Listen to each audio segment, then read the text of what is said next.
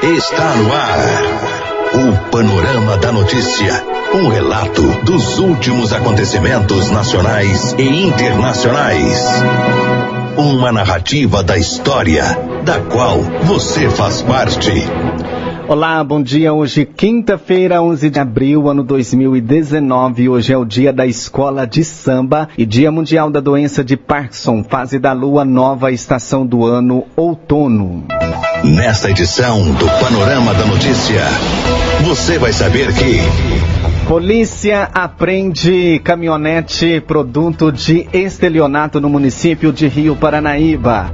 Polícia Militar encontra maconha, rachixe e LSD em Patos de Minas e morador é preso. Cobra jiboia assusta morador de Carmo de, do Paranaíba que mata o animal. E ainda, Cristo Redentor de patrocínio será revitalizado.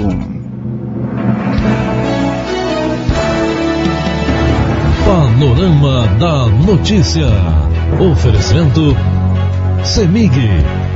A melhor energia do Brasil.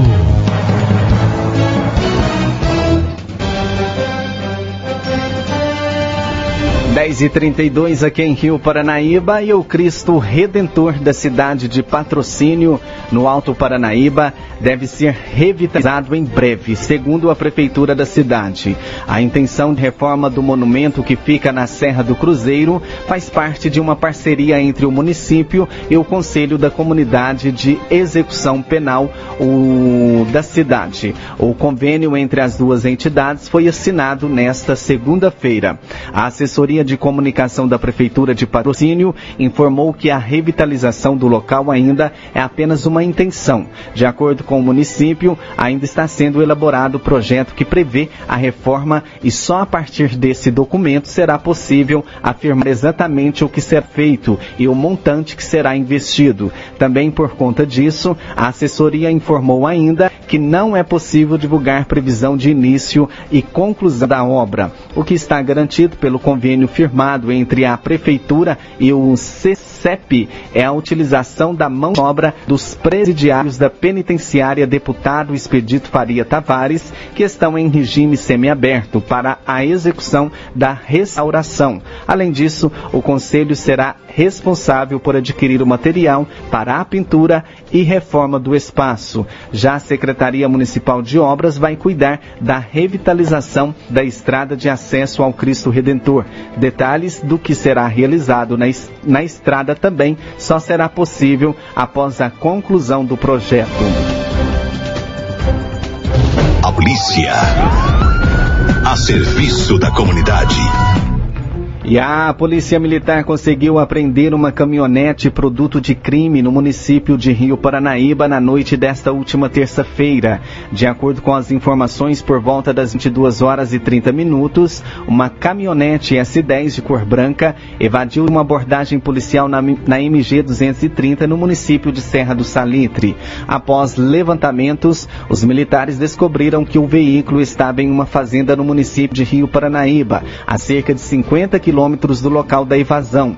Em pesquisa realizada no sistema da PM, não constava nada contra o automóvel. O guincho então foi chamado para remover o veículo, mas devido ao barro não conseguiu chegar ao local onde estava a caminhonete. Um trator teve que ser usado para levar a S10 até um local onde o guincho conseguisse chegar.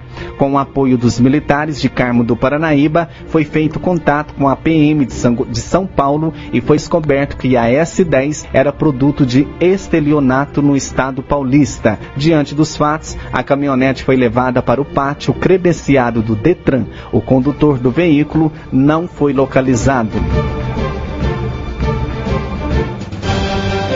A hora certinha, 10h35, e prefeitos se reúnem, se unem em marcha e buscam pacto federativo. Depois de cobrarem pelo despacho das bagagens em troca de queda de preço nas passagens e não cumprirem, agora as companhias aéreas no Brasil anunciaram que vão começar a fiscalizar com rigor os tamanhos das bagagens de mão, as únicas que podem ser levadas sem que o passageiro tenha que pagar um valor adicional. Segundo o advogado Rodrigo Soares, especialista em direito do consumidor, os aeroportos podem virar um caos. Na verdade, a regra já é antiga. É aquela regra que ela veio com a resolução 400 da ANAC, que existe nas medidas corretas das bagagens de mão dos consumidores.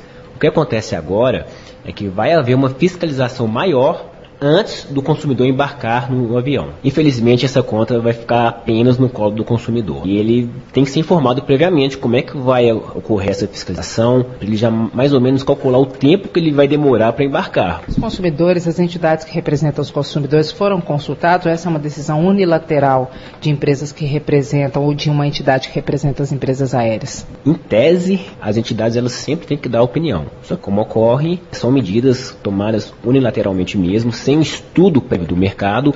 Certamente essa é uma medida que não se sabe como vai, vai ser na prática, não, não foi feito um estudo como os consumidores vão, vão agir de acordo com essa medida. Com isso, vai dificultar mais o embarque e realmente o que todo mundo está com medo é que os aeroportos se tornem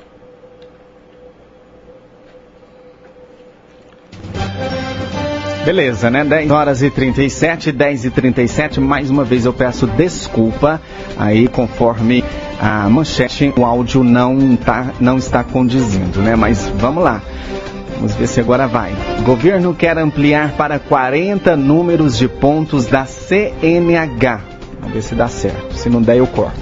O Ministério da Infraestrutura vai enviar ao Congresso um projeto de lei que dobra o prazo de validade da Carteira Nacional de Habilitação, de 5 para 10 anos.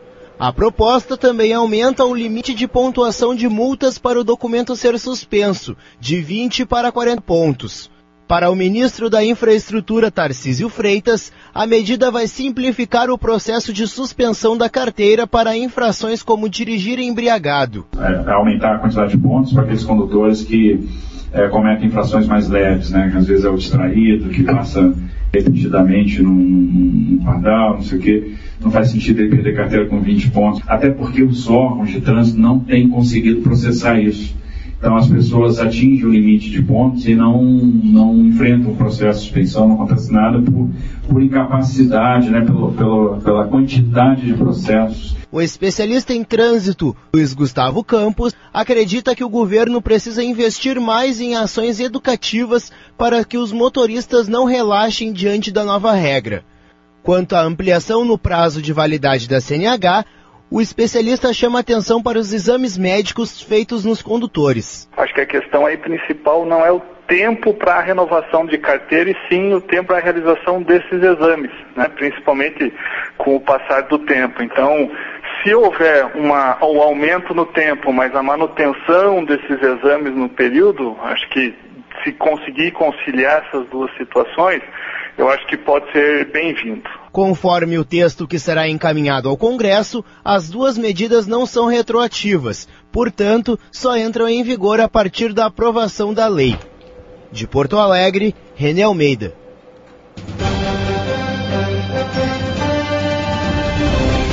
E o governo quer antecipar votação da reforma na CCJ da Câmara governo quer adiantar a votação do relatório sobre a reforma da Previdência na CCJ de quarta para terça-feira. O motivo é o feriado da Páscoa. A expectativa é de que os parlamentares comecem a sair de Brasília já na quarta-feira e tenham um verdadeiro feriadão. Diante disso, a líder do governo, deputada Joyce Helsman, do PSL, diz que a melhor opção é se precaver e tentar votar a reforma na CCJ o quanto antes. Então a gente vai adiantar aí esse dia, porque caso dê algum probleminha, a gente ainda tem algumas horas de quarta-feira, mas a gente quer matar essa fatura aí, liquidar essa fatura na terça. A oposição acredita que será difícil votar na terça. O líder José Guimarães, do PT, sustentou que o tema mexe com a vida de todos os brasileiros e não pode ter um debate reduzido. Na CCJ, todos os membros, 162 no total, podem discutir a proposta por até 10 minutos. Os não membros terão 5 minutos. Até então, há um acordo para deixar que todos falem. Para fazer um debate grande, de mérito, forte, divergente, porque aqui está em jogo, aliás, vários levantaram a inconstitucionalidade em aspecto da PEC. Enquanto isso, no Senado, foi instalada uma comissão especial para acompanhar a tramitação da reforma na Câmara. O grupo de senadores vai analisar os pontos que serão votados pelos deputados. A intenção do governo, segundo o secretário especial da Previdência, Rogério Marinho, é poupar tempo na tramitação quando a proposta chegar ao Senado. Não dá para mensurar tempo, mas certamente haverá um ganho de tempo, até porque no Senado da República não haverá comissão especial. Após a CCJ, a nova Previdência seguirá para uma comissão especial, onde pode ficar por até 40 sessões da Câmara, ou seja, quase dois meses até seguir e ser votada no plenário. De Brasília, Yuri Hudson. E ainda, governo quer fortalecer rede de cidadania nos municípios. O secretário especial do Desenvolvimento Social do Ministério da Cidadania, Lelo Coimbra, salientou o compromisso do governo federal em fortalecer as políticas públicas da rede. Lelo Coimbra participou de painel que debateu o financiamento da rede do Sistema Único de Assistência Social, o SUAS, na 22ª Marcha dos Prefeitos. Cada governo implementa o seu estilo, mas as responsabilidades institucionais, legais e de cidadania são compromissos e responsabilidade de Estado. A secretária nacional de Assistência Social do Ministério da Cidadania, Mariana Neres, também participou do painel e afirmou que o objetivo central da área é oferecer um serviço qualificado em todas as esferas. É importante mencionar que a dificuldade que os municípios estão tendo hoje não são de hoje, são dificuldades já acumuladas desde o ano de 2014. Nós precisamos agora é de um momento de aprimoramento das medidas de integração com as demais políticas, de fortalecimento da relação dos serviços atualmente ofertados pela rede pública de assistência social, da rede conveniada, das entidades socioassistenciais, em busca da proteção do cidadão que está lá na ponta e que precisa das ofertas de uma forma qualificada. Do município mineiro de Franciscópolis, a secretária de Assistência Social, Edicleide Camargo, acompanhou as discussões.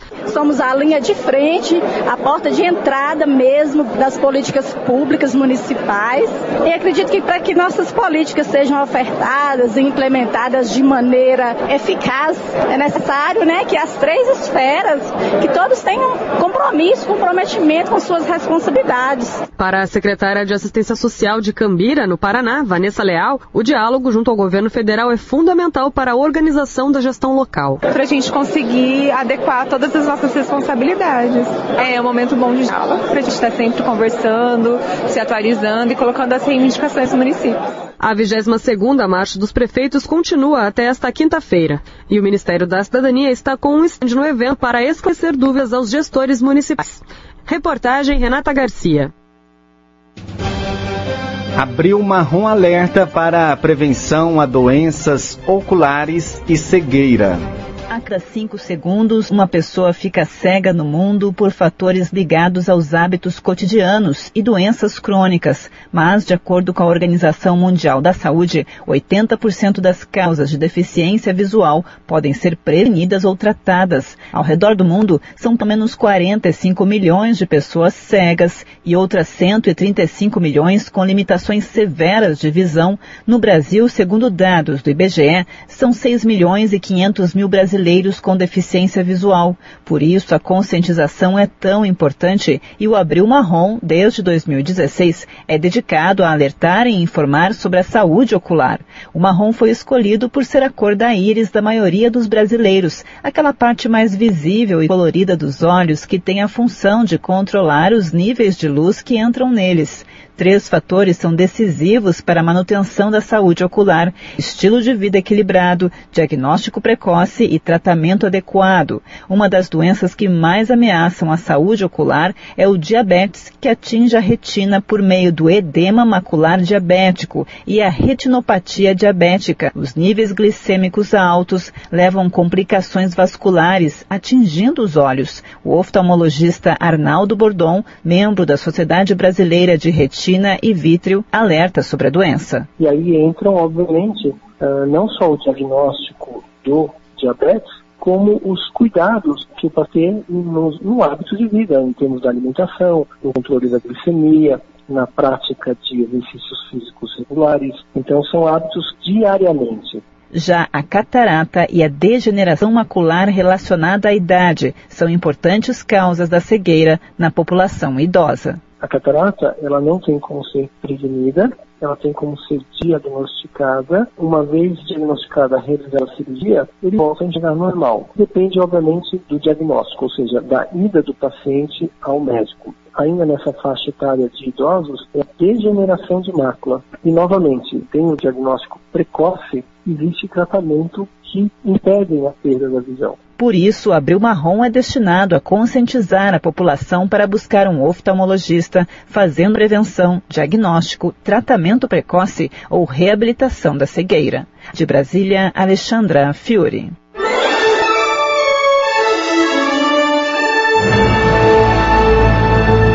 Após um pequeno intervalo, novas notícias. Polícia Militar encontra maconha, rachixe e LSD em Patos de Minas e morador é preso. E ainda cobra jiboia assusta morador de Carmo do Paranaíba que mata o animal. A CEMIG sempre trabalha para aperfeiçoar e melhorar os serviços para todos os seus clientes. Em alguns casos, os reparos precisam ser realizados interrompendo o fornecimento de energia. Isso se chama manutenção programada. Para você saber quando vai acontecer uma manutenção programada em sua região, basta cadastrar o seu e-mail no CEMIG Atende acessando semig.com.br. Você vai receber todos os comunicados com antecedência, evitando transtornos e surpresas. CEMIG, nossa energia, sua força. Tarde? Tarde, compadre. Você ficou sabendo que a VARP tá vendendo umas tarde rifa pra moto concorrer um lote no bairro Jardim América? Ó, tô sabendo não, compadre. Quanto custa? 25 conto, compadre. Baratinho, baratinho. Uai, só vou lá na VARP comprar uns então pra moto concorrer. Uai, vai mesmo, compadre. Eu já garanti os meus. O lote fica pertinho da igreja matriz e se nós não ganhar, nós tá ajudando. compadre. Vou lá. Adquira sua rifa na loja Marielle Ribeiro, 996656015 e no Shopping Eldorado, 3855-1445. Valor 25 reais, destinado para a VARP. A loja Vitória Utilidades enlouqueceu e vai deixar você maluco também. Agora na loja Vitória Utilidades você encontra a seção variadíssima por apenas R$ 2,99. É isso mesmo. Venha conferir. Utilidades domésticas, baldes, bacias, vasos de plantas, potes, meias, cuecas, calcinhas, brinquedos, tudo com preço único de R$ 2,99. Corra, faça suas compras e economize na loja mais barateira de Rio Paranaíba. Vitória Utilidades fica em frente à Casa Lotérica, direção de Rosiane e Vitória. Retomamos para que você saiba o que está sendo notícia hoje. O panorama da notícia a seu serviço. A Prefeitura Municipal de Rio Paranaíba convoca os universitários que fazem uso do transporte até a Universidade Federal de Viçosa para comparecerem na recepção da sede administrativa para realizar o cadastramento biométrico das 12 às 18 horas.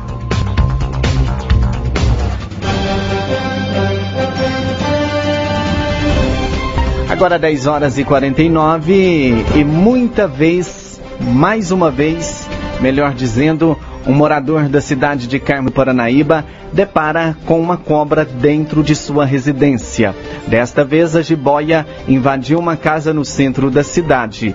Mesmo não sendo comum um animal peçonhento ser encontrado dentro de imóvel, ultimamente muitas serpentes estão sendo flagradas no perímetro urbano da cidade. Mesmo não sendo venenosa, a cobra causou espanto no morador que acabou matando o réptil. De acordo com informações, o fato ocorreu na rua Paulo da Costa Gontijo, em uma residência que fica próxima à prefeitura municipal. O morador informou que acordou durante a noite com o latido dos cachorros, incomodado com a inquietação dos animais, ele levantou e ao verificar o que estava acontecendo, viu a cobra próxima à lavanderia da casa. O homem diz que por ser de noite, não teve alternativa e matou o animal. A cobra que media mais de um metro de comprimento era uma jiboia, mesmo tendo uma colora coloração diferente das serpentes da mesma espécie. Ela não é venenosa, mas há pouco tempo um jovem da cidade foi picado por uma jararaca e passou vários dias no hospital. Na época, o rapaz estava brincando com a cobra quando aconteceu o acidente. O correto a se fazer quando deparar com uma serpente é acionar a polícia militar ou corpo de bombeiros.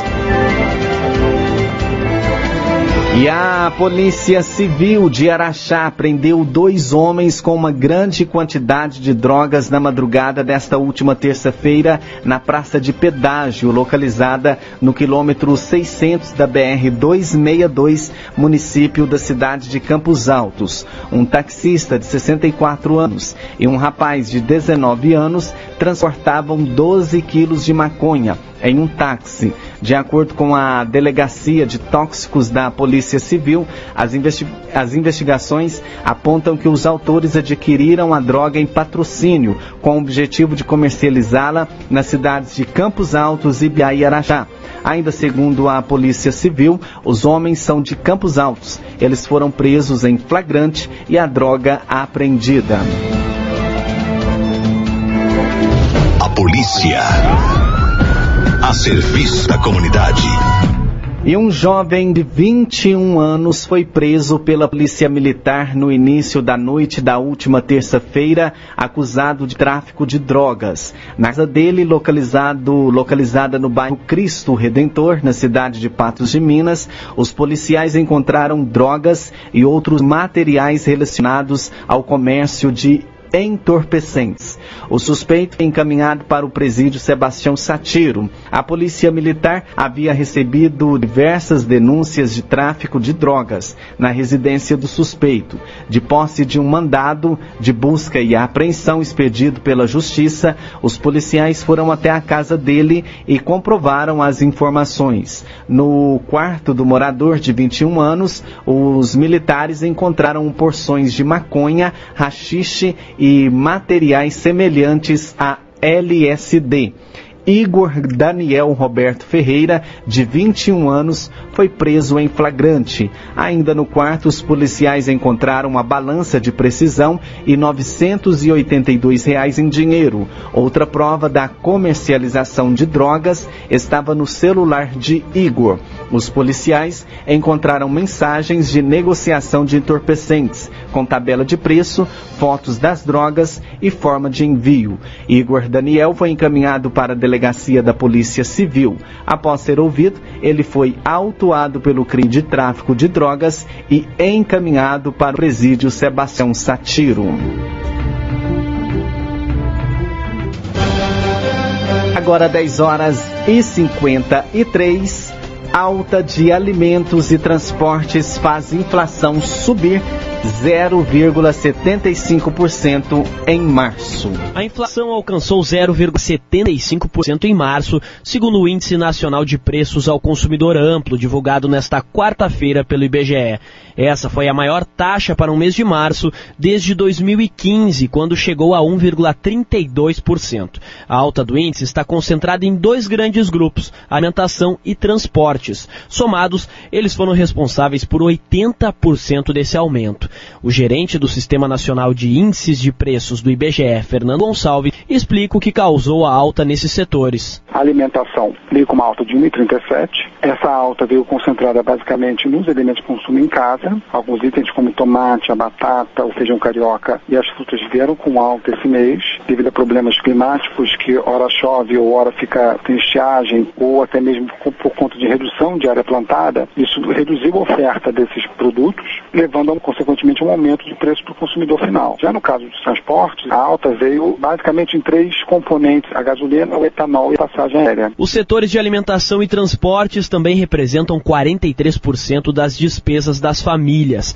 O economista do Instituto Brasileiro de Economia, André Brás, comenta que o aumento da inflação afeta imediatamente as famílias. De fato, a dona de casa está encontrando alimentos in natura mais caros nas feiras, né, nos hortifrutis, e a gasolina também está subindo de preço. Então, quem anda de carro está sentindo. Em algumas cidades do país, o transporte público também ficou mais caro. E a boa notícia é que boa parte dessa pressão inflacionária é transitória. A estimativa da gente é que já em abril os preços desses alimentos parem de subir e até recuem um pouco. A única questão que não vai cair tão facilmente assim, pelo menos no curto prazo, é a gasolina, até porque a Petrobras autorizou novos aumentos para esse combustível. O índice IPCA acumula altas de 1,51% no primeiro trimestre do ano. Para 2019, a meta de inflação estipulada pelo governo é de 4,25%. Há uma margem de tolerância de meio ponto percentual para mais ou para menos. De Porto Alegre, Daniel Fagundes.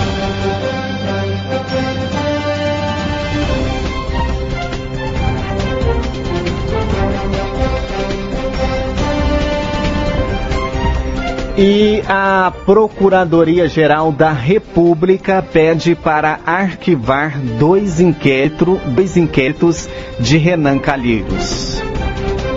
A Procuradoria-Geral da República pediu o arquivamento de duas investigações sobre suposto pagamento de propina ao senador Renan Calheiros, do MDB. Além de Calheiros, também estão no foco Jader Barbalho, o ex-ministro Silas Rondô e o ex-deputado Aníbal Gomes, todos ligados ao MDB. De acordo com a denúncia, em 2006, a Petrobras havia fechado um acordo para vender sua participação de 50% na Citelec ao fundo de investimento Eton Park. No entanto, o governo argentino não aprovou a operação e a estatal brasileira acabou vendendo a participação por 54 milhões de dólares a outra empresa. O inquérito foi instaurado com base na delação de Fernando Baiano e chegou a ser abastecido com os acordos de Jorge e Bruno Luz, apontados como operadores do MDB no esquema da Lava Jato. Os delatores afirmaram que houve pagamento de propina aos líderes do partido. No entanto, a PGR não viu provas do envolvimento dos MDBistas acusados e pediu o arquivamento. De Brasília, Yuri Hudson. E operação contra trabalho escravo registra 17 pessoas, resgata 17 pessoas no Paraná. Uma operação de combate ao trabalho escravo resgatou 17 pessoas no estado do Pará. Das vítimas, 11 estavam em uma carvoaria, no município de Tucuruí, e as outras seis trabalhavam em uma fazenda em novo repartimento. Nessa propriedade existia ainda uma criança de 4 anos. A atuação do Grupo Especial de Fiscalização Móvel aconteceu entre os dias 26 de março e 5 de abril. De acordo com a procuradora do Ministério Público do Trabalho, que participou da operação, Silvia Silva, as vítimas não tinham carteira de trabalho assinada e estavam em condições degradantes. Estavam alojados em barracões de lona, não havia instalações sanitárias no local, eles utilizavam um mato para fazer as suas necessidades fisiológicas. A água consumida era água de um rio, era a mesma água que eles utilizavam para o preparo dos alimentos e para um banho. Não havia materiais de primeiros socorros no local, não havia local adequado para a guarda e conservação dos alimentos. Equipamentos de proteção individual não eram fornecidos. As ferramentas que eles tinham para desenvolver o trabalho tinham sido compradas por eles próprios. Os trabalhadores resgatados receberam seguro-desemprego. O proprietário da fazenda firmou acordo com o MPT e a Defensoria Pública da União para adequar as condições de trabalho e o pagamento de indenização por dano moral coletivo. Já o dono da carvoaria não compareceu à audiência. Nesse caso, o MPT deve recorrer à justiça, como explica a procuradora. Em razão disso, serão lavrados autos de infração pelos auditores fiscais do trabalho e esses autos serão encaminhados ao Ministério Público do Trabalho para ajuizamento ação civil pública em face desse empregador juntamente com a Defensoria Pública da União. Né? Vamos pleitear o pagamento das verbas trabalhistas desses trabalhadores, indenização por dano moral individual e a indenização por dano moral coletivo. Os dois casos serão também levados ao Ministério Público Federal para responsabilização na esfera penal. Com informações do Pará, Larissa Mantova. Você caminhou conosco pelo panorama da notícia. O conhecimento dos fatos faz de você um cidadão ativo. A apresentação e áudio foi minha, Silvano Arruda, edição Gilberto Martins.